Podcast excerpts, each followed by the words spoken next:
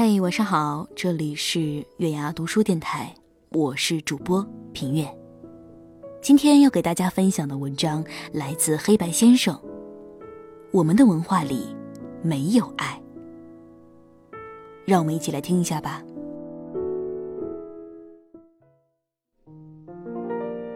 孤独的夜，你抬头看见的不仅仅是月光，还有那个灯下。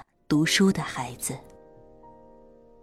这里是月亮下的读书小窝，欢迎收听月牙读书。鲁迅与封建思想斗争了一生，悲哀的是他自己也是封建礼教的殉葬品。一九零六年，鲁迅二十六岁，还在日本读书。其母亲以病重为由，把他骗回老家，与朱安结婚。被孝子的刑架压着拜堂。鲁迅称朱安是母亲的媳妇儿，与我无关。他的确也是这么做的。从未曾和朱安同房，可怜的朱安一直独守空房，但却从未死心。朱安等鲁迅到五十岁时，等来的却是鲁迅与许广平在上海同居的消息。朱安彻底绝望了，他说：“我好比一只蜗牛，从墙底一点点往上爬，爬得虽慢，总有一天会爬到墙顶的。可是现在我没有办法了，我没有力气爬了，我待他再好。”也没用。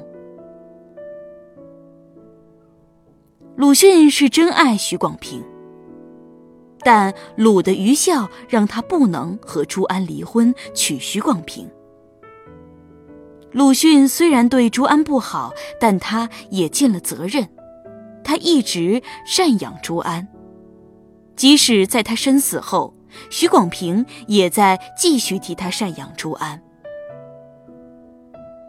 中国的父母认为孩子是自己所生，所以天然拥有决定自己孩子命运的权利。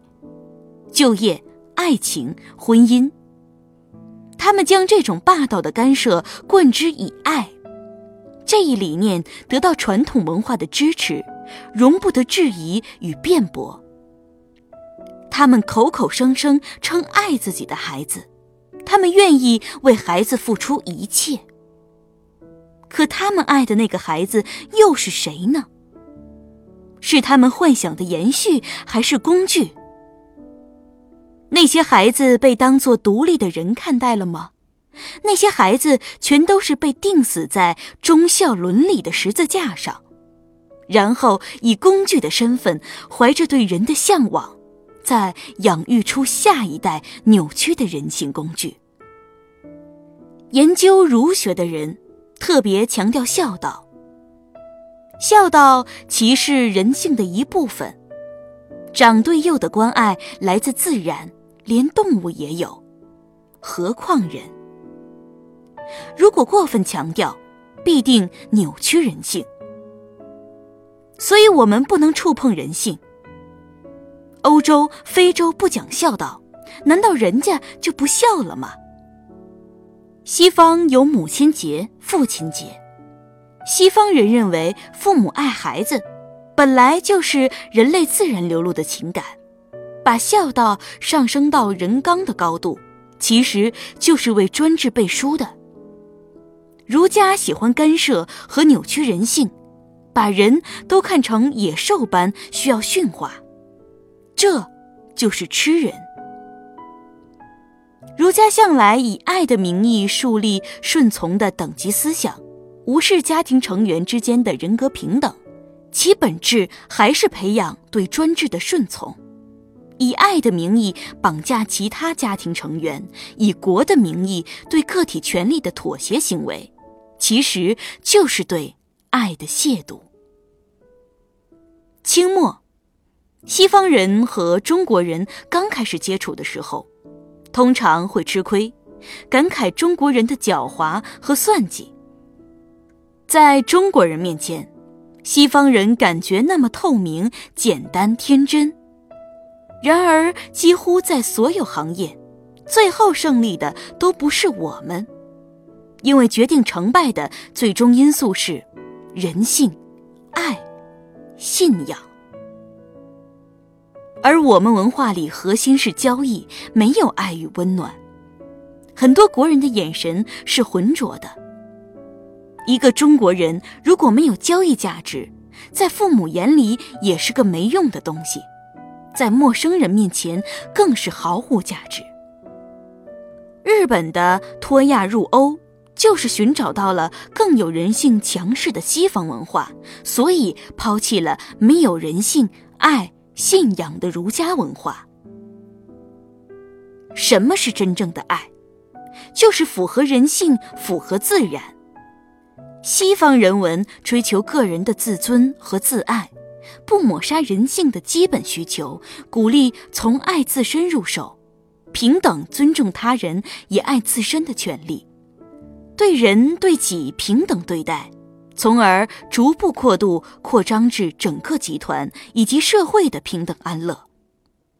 追求真正的自由，建立一个真正符合人性的世界，这就是民主制度。可是对于国人来说，爱向来是扭曲的，所以国人特别喜欢捆绑，和父母捆绑在一起，和爱人捆绑在一起，和他人捆绑在一起，所以催生了大家庭，催生了集体的渴望，导致自我意识缺失。他们把独立人格和思考者称为异类，并加以排斥。国人一生都追求归属感，都在依赖，都想同化。